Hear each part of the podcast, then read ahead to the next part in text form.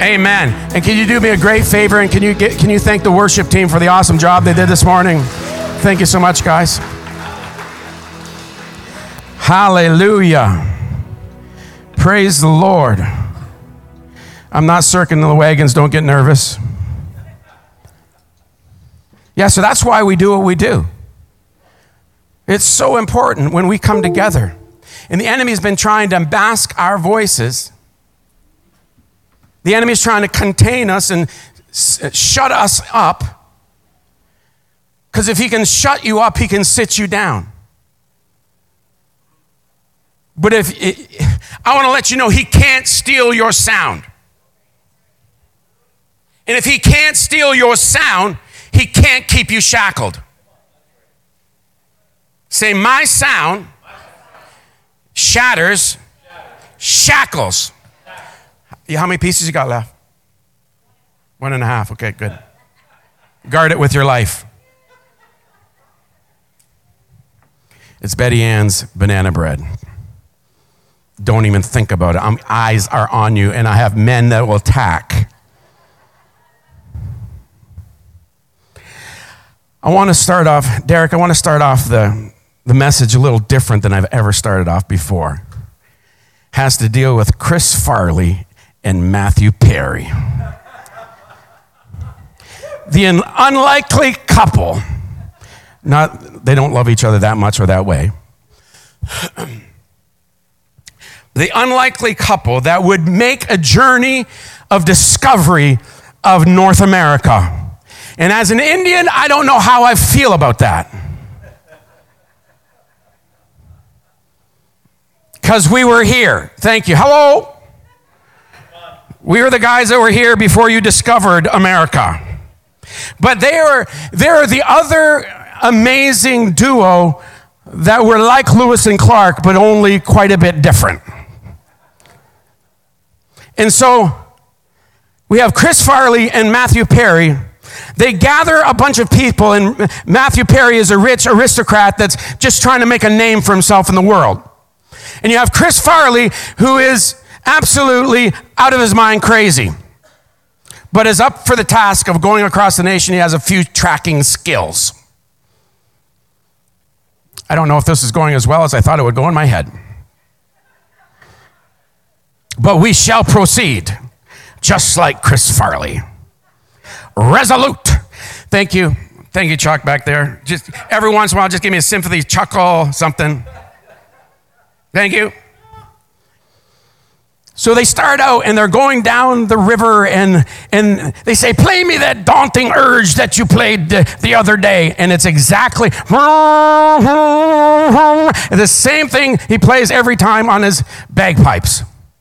And so they're going down the river, and, and he's talking about the, all these wild beasts and things that, that, would, that could kill a man with a pinky. And they're talking about the badger that, that the hands of the, of the size of a frying pan, and, rah, and, and talking about the, the hawks that could sweep down and rip your. trying to keep it PG. I don't know how if I'm doing or not. And he's talking about all the wild creatures and everything that we're going to take place uh, uh, and, and could possibly face as they're going down the journey of discovery. Anybody feel the anointing yet?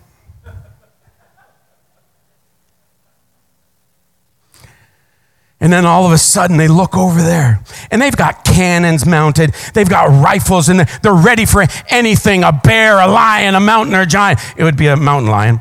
Anyway, they're ready for anything. And they said, and they're going down there and, they, and, and everything is good. And they said, look over there, there's one of them right now. And they, and they all look, oh no. And then it's uh, cannon fodder. There's like, there's, uh, they've got the rifles and they're just firing and throwing things. And, and he says, calm down, calm down. It's just a squirrel.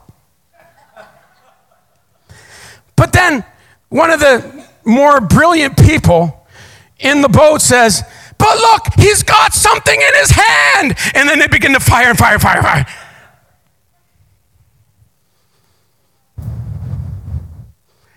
Apparently, you should probably watch it. Or maybe not. What's in his hand? Believe it or not, the, my message this morning is What is that in your hand?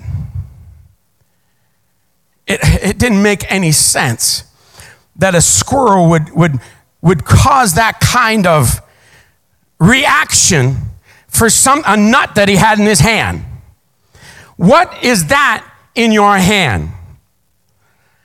What is that that you have in your hand that God can use? What, what, where are we right now? Like, what am I doing? When is things going to go back to normal? What am I going to do in the, the, in the time being? What, what can I do? I'm just me. I just work. I'm not even working right now. I'm getting served. I'm, I'm, I'm getting help from the government. What, what do I, what can, what can I, little old me, do?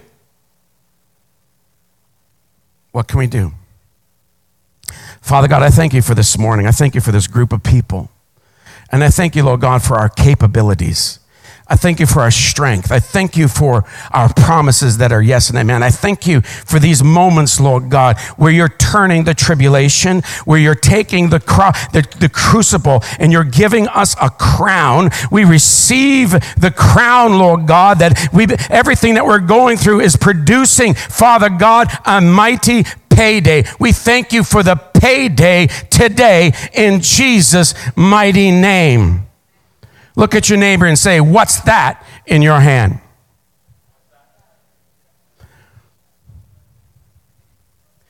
If you have your Bibles, and you should have your Bibles, I won't even look up. You turn to Acts, uh, sorry, Exodus chapter 4. Say, What is that in your hand?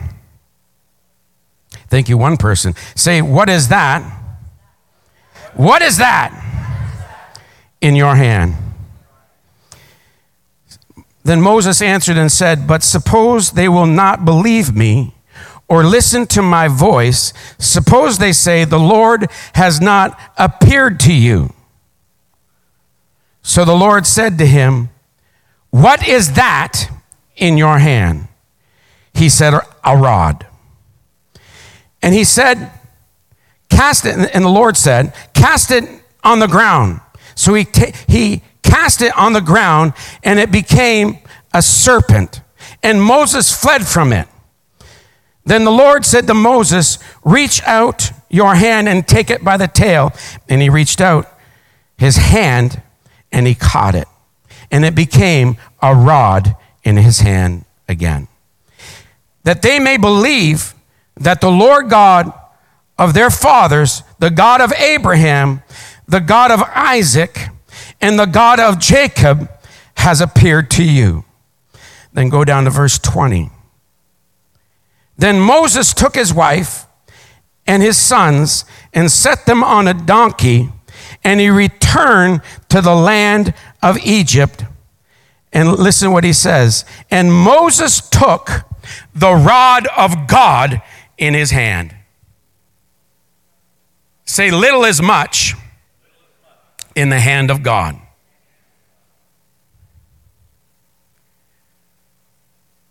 He throws down his rod. What is that in your hand? Every one of us have something that we have authority with, something that is under our uh, capability. There's something. It doesn't matter if it's, I know this lady, her name was Danielle Strickland and she's used mightily by God over overseas. She was known as the muffin woman, the muffin lady. And God told her, she said, How do I? She was praying to God said, How do I reach the prostitutes in the red light district? And the Lord says, What is in your hand? She had muffins and she would deliver muffins to the prostitutes. And there was love in those muffins.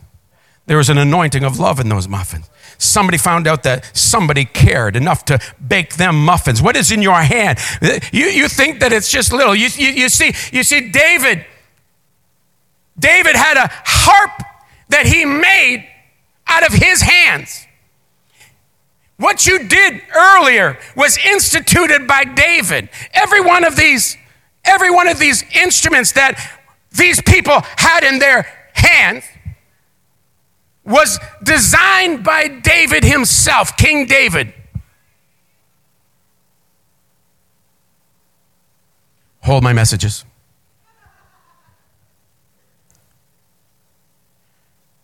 David had a harp in his hand, and his greatest weapon, not the sling, not the stone, not the sword of the enemy, his greatest weapon would be the harp in his hand as he praised his God and prepared him. Your praise prepares you to operate in power. Your praise. What is, what is that in your hand?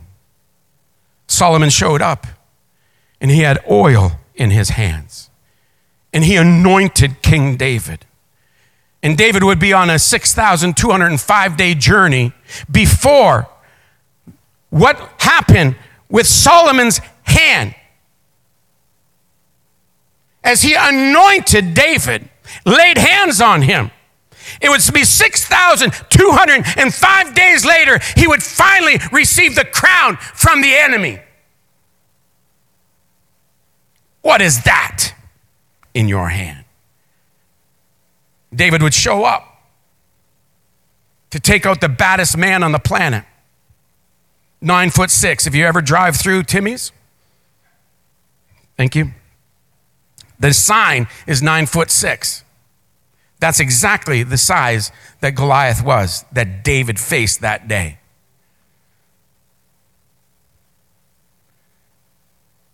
The enemy is always trying to put questions in your mind about your gifts, your talents, and that thing in your hand. The enemy is always trying to get you to question and trying to belittle you. David shows up with his sling and his stones.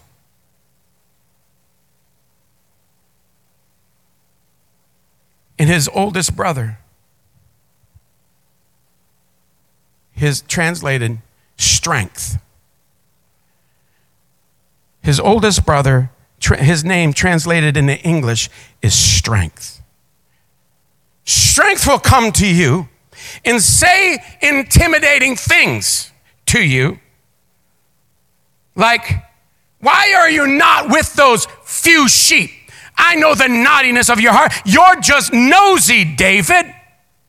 The, the enemy is always trying to belittle you and to shut you up and sit you down because he's so afraid of what you will produce. Say, I'm valuable. Say, I am powerful.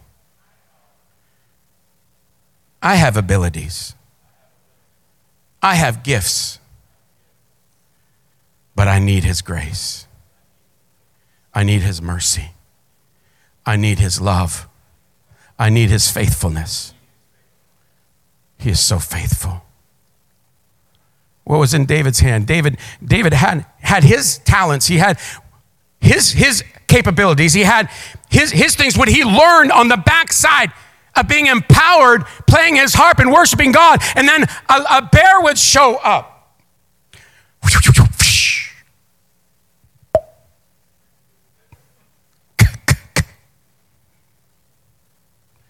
Would strength would come upon him that he received in the midst of praise. And he would take the, the mouth of the lion and tear it apart. Say, I am 10 foot tall and bulletproof in the midst of my obedient praise.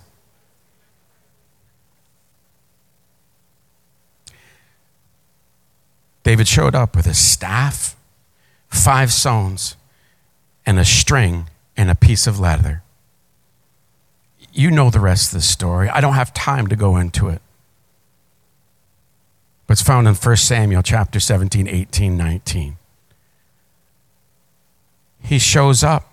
He does his job. He knocks the he knocks the giant down with his gift, what was in his hand, what was in his hand, what was, What is that in your hand? Am I a dog?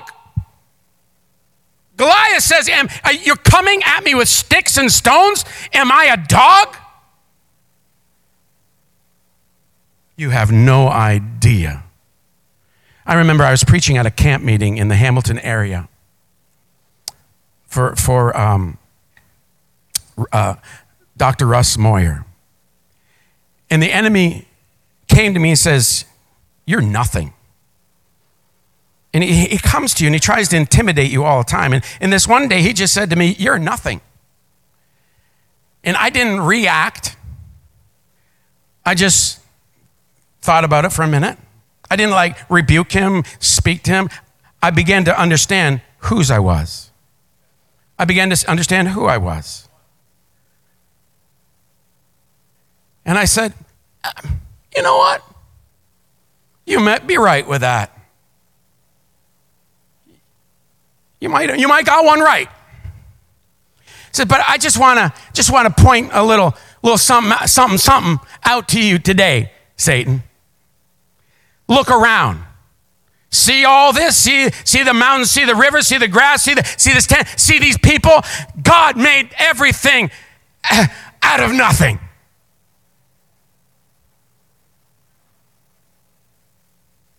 So I think I'm okay. Because if he can do that out of nothing, what can he do with me? All things. He can do all things. I hope you receive fresh hope today. I hope you receive fresh vision today. I hope you're able to see beyond the paradigm paralysis. So many of us are caught in a, in a paralysis within our thoughts, a, par, a, a paradigm paralysis, where what means, what this means is you can't think beyond. We're just stuck in this mask. We're stuck in this line. We're stuck at home. We're stuck in this situation. We're stuck in this problem. We're stuck in this hereditary curse. We're stuck in this addiction. We're stuck in this problem. We're stuck in this accusation. We're stuck in this lie. We're stuck in these familiar spirits. We're stuck in these situations and circumstances. And what am I going to do? I can't think beyond. Say, this is my until moment. Daniel chapter 7, 21 says, I saw the horn, the enemy, warring against the saints and prevailing against them until. Until, verse 22 of Daniel chapter 7, until a judgment of favor was made on behalf of the saints, and the time came for the saints to possess the kingdom. It's your decision of when you're going to possess your promised land. God said, It is finished. He went to heaven. He put the blood on the mercy seat. He sent forth Holy Spirit, and then He took up His place on the throne with God. And he turned over the family business and he, and he said, Here, here, my sons and my daughters that would be born not of just water, but of the Spirit. The, uh, here is the Holy Spirit. He will be your comforter. He will be your provider. He will be your counselor. He will become just like me to you, except that you'll become one with him. Say, I have become one with the greater one that is in me.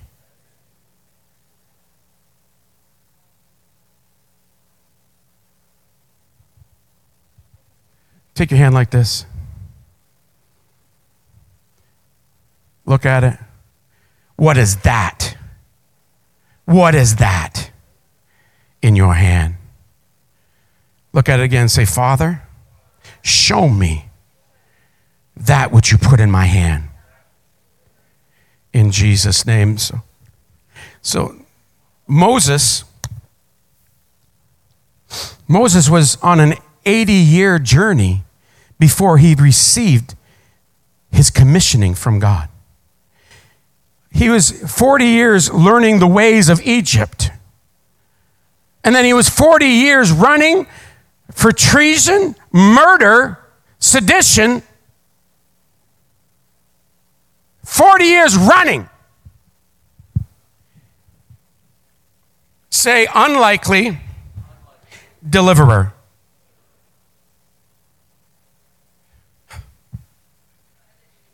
Who am I?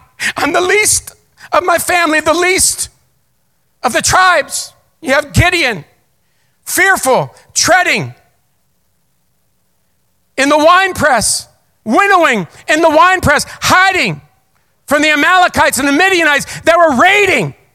And God said, Come to him in the midst of his fear, in the midst of his problem, in the midst of his despair, in the midst of everything he was going through. He was hiding. And God said, Oh, mighty man of valor. And I say to you, and I say to you on uh, online, oh mighty woman and oh mighty man of valor. Don't be moved by your circumstantial evidence. Don't be moved by your problem. Don't be moved by your past. My friend Sammy Robertson would say often, he says, Your bi- bi- biography doesn't determine your destiny. If it was, why would he choose Rahab the harlot to be the rescuer of Israel? Why would he choose the, the woman that was caught in the very act of adultery, thrown at the feet of Jesus, dressed maybe a sheet, probably just barely a sheet because they grabbed her right in the, right in the, you know. Trying to keep it PG. Thrown at the feet of Jesus. And she was the woman that Jesus delivered of the seven deadly sins. She's the one that had seven demons cast out of her. She's the one that was the prostitute. She was, she was the one that would be chosen to anoint the body of the creator of the universe. She had the oil that cost a year's wages in her hand. What is that? Prostitute in your hand.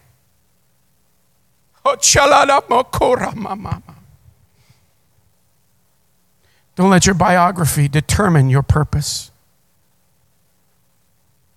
Don't let your past history, experiences, frailty, failures determine what you do today. You're one moment away from salvation. You're one moment away from deliverance. You're one revelation away from being out of a pit and into a palace. Say, This is my until moment. I think Mary Magdalene is my favorite character in the Bible. The apostello to the apostolic. She was the one, I, I, think I could use the term ekbellowed. She was the one that was sent. She was the first apostle. Mary Magdalene was the first, the very first apostle. What is an apostle? A sent one. She was the very first one that Jesus, Mary Magdalene, the prostitute, adulteress, who anointed the body of Jesus because she had oil in her hands, oil that was made by doing the dirty deeds. How can God use me? How could God use Mary Magdalene? How could God use Moses, who was a murderer?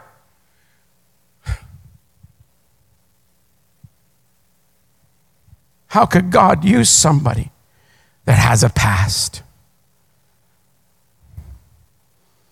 The Moabites and the Ammonites were cursed up to the 10th generation because they were conceived in an in a adulterous ancestral relationship with their father. In a drunken state they conceived the Ammonites and Moabites. The Moabites would become protectors of David for a season. Joshua's on the, in the valley of Moab. When God said, In three days, you will go across and you will possess your promises in the promised land that I purposed for Abraham, Isaac, and Jacob. They were camped in a cursed valley amongst a cursed people. Earlier in history, we would find out in the valley of Moab is where you find the acacia grove. The acacia grove, you've heard me preach on this from here, is also called Shittim Grove. Shittim wood. And I don't maybe need to just use your own event, imagination. Don't let it go wild. But sometimes you're in a really, excuse my language, crappy place, stinky place. Things I want to do, God, the things I want to do, I, I don't do, but the things I don't want to I do, I, I find myself continually doing, oh, this wretched flesh. Who will deliver me? That was the guy that wrote almost two thirds of the New Testament. His name was the Apostle Paul.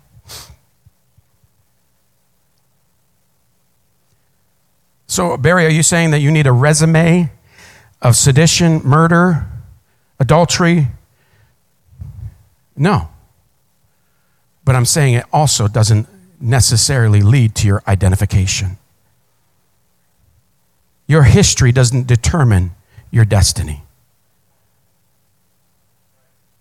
What is that that you have in your hand? Moses was on, a, was on an 80 year journey before he received his commissioning. Is it too late for me? It's never too late. If you have breath in your lungs, you still have hope. You still have a purpose. You still have something to contribute.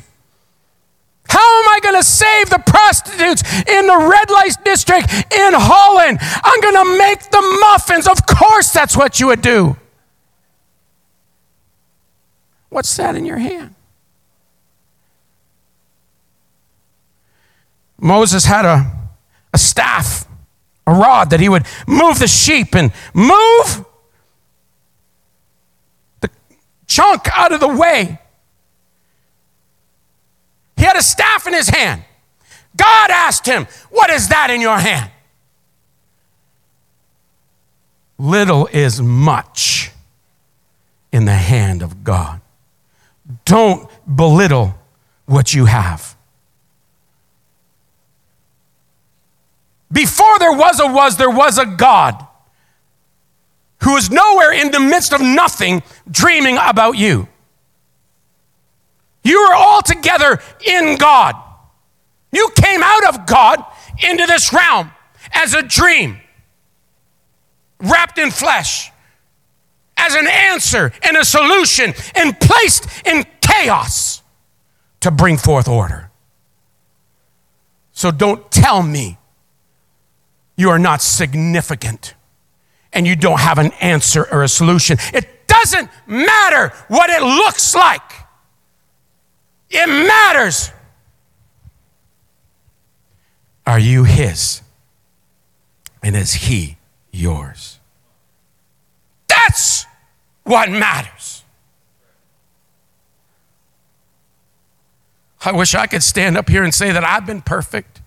Tammy, who I confess almost all my sins. Um, and if not, I've confessed them to Kevin or I've confessed them to Tony. Or she could tell you that I'm not perfect. Uh, but I think she could tell, tell you that I'm being perfected. That I'm on a journey. That I don't let yesterday's failures determine what I do today.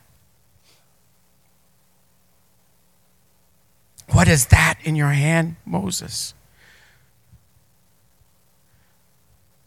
He's on this journey. He's running for 40 years for his life. And God shows up in a burning bush.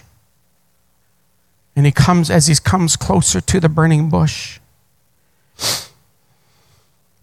the voice comes out of the burning bush. And he says, Take off your shoes, for you where you are standing is holy ground. And I've begun to think, what makes this holy ground? What makes that bush holy?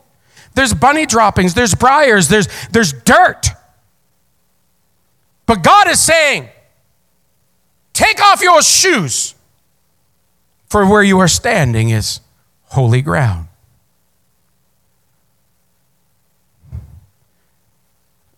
Hold that story for just a sec. Let's go back to the valley of Moab. They're sitting in the valley of Moab, the place that God Himself would take acacia wood or shittim wood and make the foundation that would, that would frame the ark of the covenant. The ark is what they would carry that had Moses' staff. Can you, or it would have, or was that Aaron's staff? The one that budded almond. And I think it was Moses. Moses' staff had the Ten Commandments and had some manna that didn't rot. And it had the, the seraphim.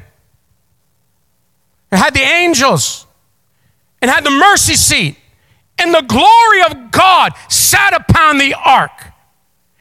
This was the gold that they laid over the structure came from a cursed ground from amongst a cursed people.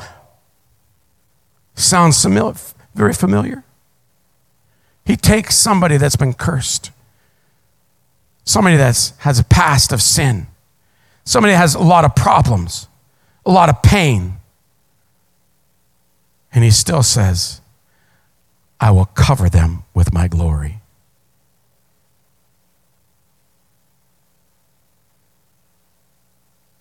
I will not sit down and I will not shut up.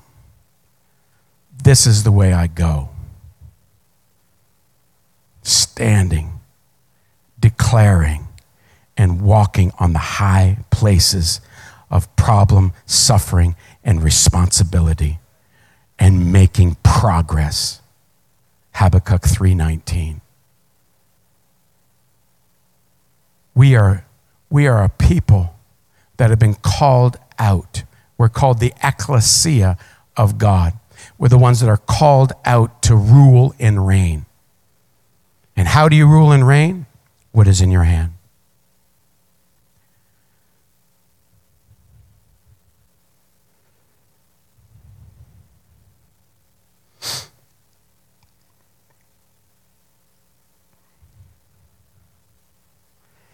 Moses would take his staff that he would call the rod of God.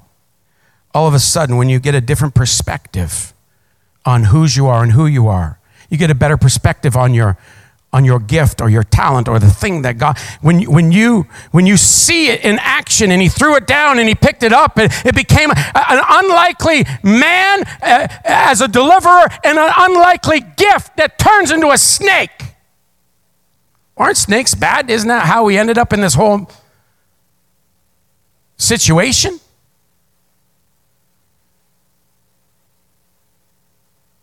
He picks it up and it becomes this. He picks it up. Out of obedience to God, he throws it down and he picks it up and it becomes, it turns from a staff into the rod of God.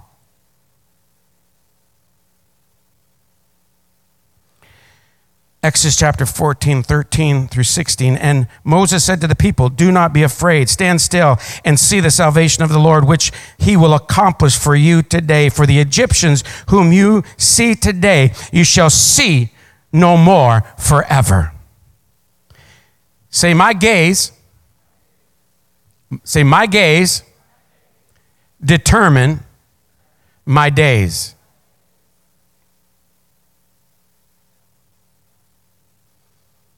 My gaze determines my days. What you focus upon. See, all you can see when you're in a pit is dirt all around you. Remember Joseph, who was thrown in a pit? by his brothers, and Judah rescued him. He was, they were going to kill him. They said, No, let's wait for the Midianites. We'll sell him. Throw him in this pit. He was in a pit, and all you can see when you're in a pit is dirt all around. What is the pit that you're in that you can see? Only dirt all around. You can only see your circumstance. You can only see your situation. You can only see that hereditary curse happening again and again. That addiction. What do you see? You have to change your gaze. You must refocus and recalibrate your mind so you can refocus your eyes and lift up your eyes. He said, The enemy that you see today, you will see no longer forever. Not only are they going to be defeated, but you need to take your focus off what you're going through and, and put it on who you're going to. Say, Father, I receive the anointing from Revelations chapter 3. I apply that anointing, the eye salve, to my eyes that I might see. See, what we've been trained in the kingdom of God is we focus on whatsoever is good, pure, holy, anything excellent or praiseworthy. These are the things that we dwell upon. Do you know that the Bible said, be innocent about what is evil? Well, I got to know my enemy. Well, why? Well, so I could fight him. The enemy is inconsequential and without intentionality.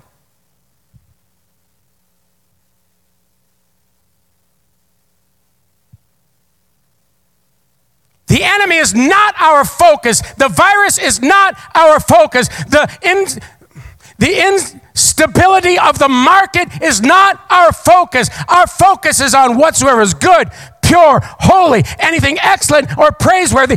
These are the things that we dwell upon. It is hard. Do you not know what I'm going through? My God, these guys could tell you a few things of what I go through. Well, it's okay. You just got a perfect family and a perfect wife. You're welcome. You don't have any problems.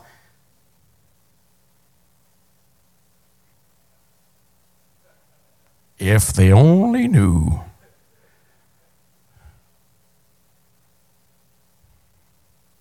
And I don't have any problems because all I need is faith in God.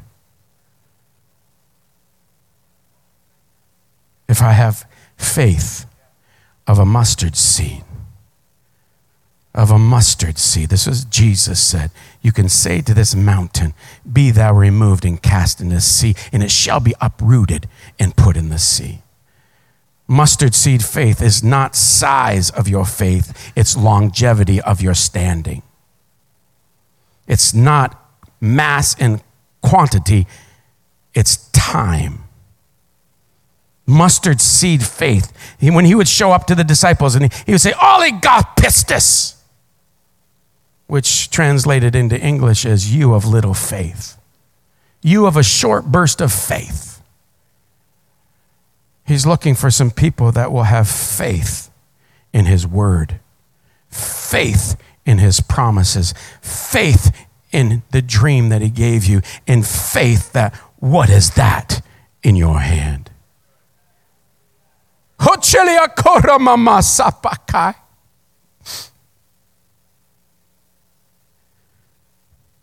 The enemy that you see today, you shall see no longer forever. For the, the Lord will fight for you, and you shall hold your peace. Wow. They're stuck in a, between a rock and a hard place. They have this the, the Red Sea or the Reed Sea. I don't care which one.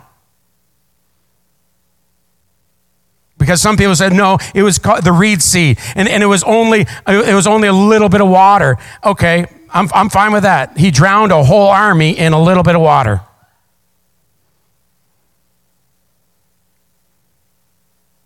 You take, I, I, what miracle do you want in that story?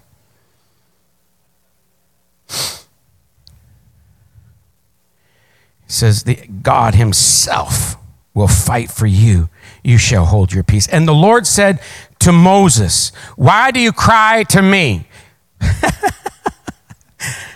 I think he said that to me a few times. I found, I have this, this way of praying sometimes, and it's called whining. Sometimes it's really effective because there's faith in your whine. Sometimes you're so overwhelmed. You're like Paul the Apostle. In the flood of accusation, the flood of, of, of wrongdoing, the flood of betrayal, the flood of sickness, the flood of not knowing what to do in the place called unknown. It just seems so impossible. But somebody say, until. Say, this is my until moment. And the Lord said to Moses, Why do you cry to me? Tell the children of Israel to go forward. And then he says, But lift up your rod and stretch it over your over your hand, and stretch out your hand over the sea and divide it. And the children of Israel shall go on dry ground through the midst of the sea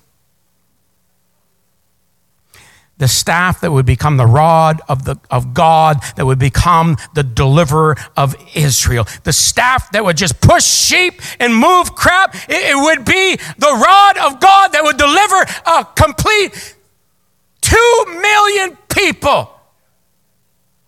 Say, little is much in the hand of God. Samson had a donkey, had a jawbone of a donkey, and he would kill a thousand Philistines.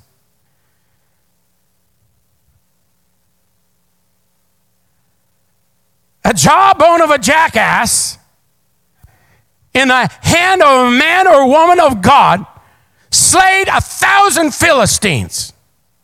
Say, what is that in your hand? Ruth had grain that she gleaned from the field. David, like I said earlier, had stones and defeated the mighty champion Goliath, Goliath of Gath. Then David would stand over. His gift would take out the giant. But the, the sword that was forged, the weapon that was forged against him to kill him, to destroy him, to destroy Israel, he found that. What is that in your hand? And he had the enemy's weapon. He had the enemy's sword. He had the sword that became the sword of the Lord, the rod of God, the sword of the Lord and he took the head off of the so called champion, held it up, blood dripping down his arm, and stuffs it in the side of the hill that we find out later would be called Golgotha, the place of the skull, the place where the king who learned how to praise on the backside of nowhere with what is that in your hand? It's a harp that he used to praise God. That, don't belittle what God has put in your hand. There's the unnamed boy that had five loaves and two fishes that provided 5,000 people food. There's the, the woman like I spoke about earlier, the, the one with the alabaster jar, Mary Magdalene, the, the one that would anoint the body of our Savior. What is that in your hand?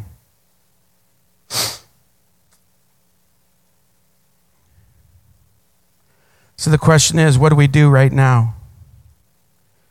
What can, what can I do right now? What, how can I provide? What do I have? What is under my authority? What is in my command? What can I do in this season of containment? In the season of silence? In the season of I cannot breathe. What can I do? You need to ask God, what is in my hand? Give me revelation of what is in my hand. What is in, what is in your command? John chapter 10, verse 18. No one takes it from me. This is Jesus. He says, But I lay it down of myself. I have power to lay it down and I have power to take it again. This command I have received from my Father. That word command is entole, it means authoritative prescription. What is your command? Jesus says, I can lay it down and I can take, this is my command for my, what is your place of obedience? What is your place there? What can you do? I want to tell you, every one of you have a, an authoritative prescription that has been prescribed by your father. What is the ent, ent, entole in your life? You have authority when you have responsibility and relationship. Jesus had the responsibility of the whole world. His authoritative command is that he must lay down his life and he must pick it up again. He had the power. What do you have power to do? What is the thing that you can do? Ask your dad, say, what is the thing that I can do that can save a generation, can save my family, can save the people around me? What is my answer? When nothing is normal what in the world am I going to do now? Nothing is working out. There's, there's no jobs in this city unless you want to work 40 hours a week. Thank you. Thank you. Chuck? Thank you. I want to end with this story. In, in 2 Kings chapter 7, verses 1 through 12, basically, we have Israel under siege, and, and they're literally, I don't mean to be gross or anything, but they're literally eating their children. The siege, the Syrians have, have, have, have sieged and, and, and they've surrounded Samaria, and, and, and they don't know what to do. Everything is lost. And there's four lepers sitting outside the gate sitting outside the place of authority in their leprous situation, in their leprous problem, sitting there dying. And the Syrians are often around the, all of Samaria and they don't know what to do. And they look at each other and he said, Why we sit here till we die? Don't sit still in terror. Don't stand still in terror walk in obedience. What is that under? Where should I go? What is in my hand? What can I do?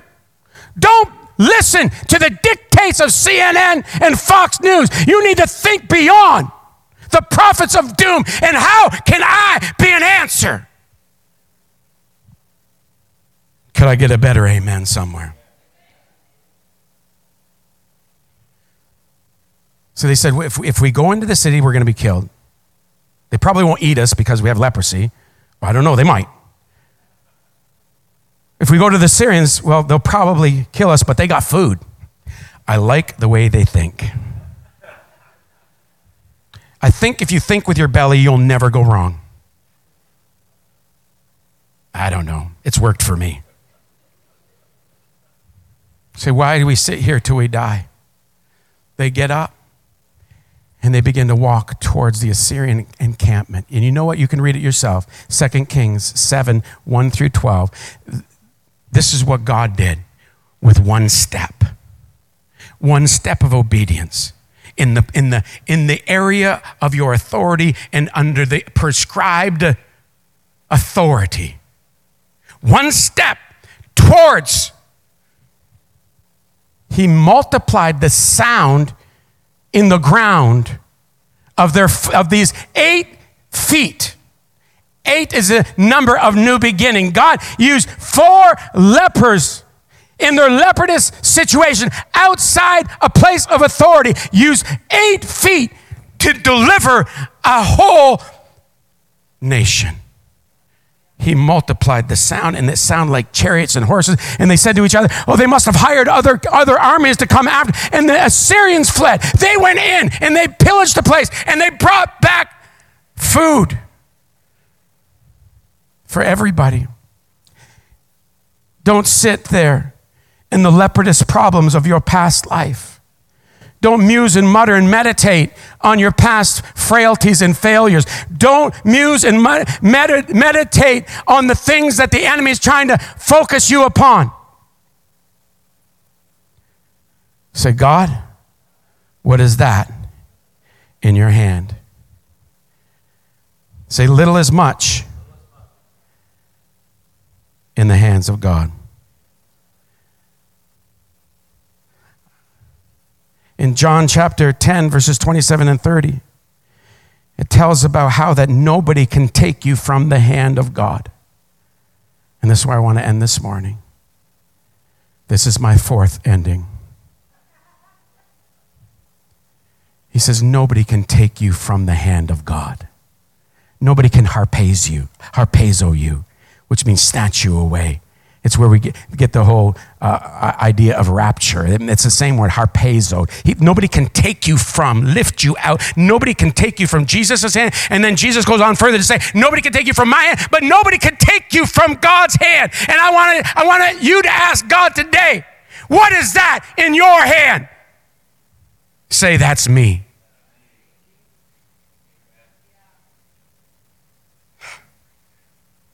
Say, that's me. That's me in your hand.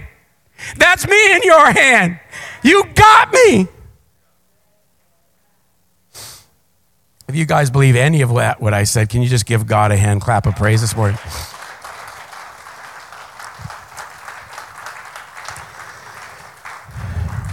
Were you nervous when I brought this much material up? You should have been. I'd like to go on and tell you about identity and that your identity starts with whose you are, not who you are. And when you understand that you're in God's hands, it's like years ago, Clint Brown says, I'd rather be in the hands of an angry God than not in his hands at all. I want to be in his, I am in his hands.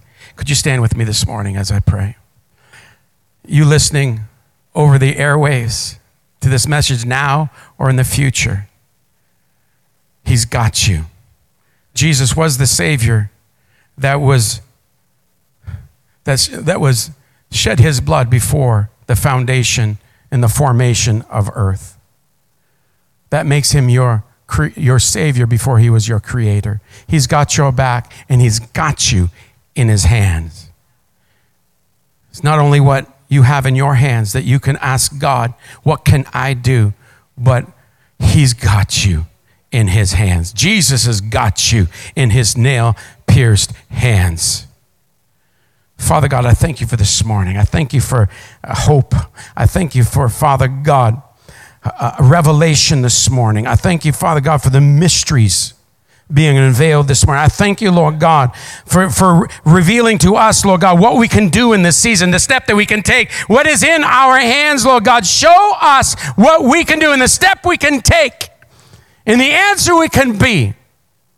I pray this, Father God, all in the mighty name of Jesus. Amen. Make sure you high elbow somebody on the way out. And, we, and not this Tuesday, but the following Tuesday, please come out. We had a fantastic time last corporate prayer. So we bless you guys and have an awesome week. Bye for now. Hey, everybody. Pastor Kevin Dowling here from Desert Stream. Just giving a shout out to you and saying thanks for joining us this week. We trust that you received something out of what was shared today, and we hope that it spoke to you and that it encouraged you in this season that we find ourselves in.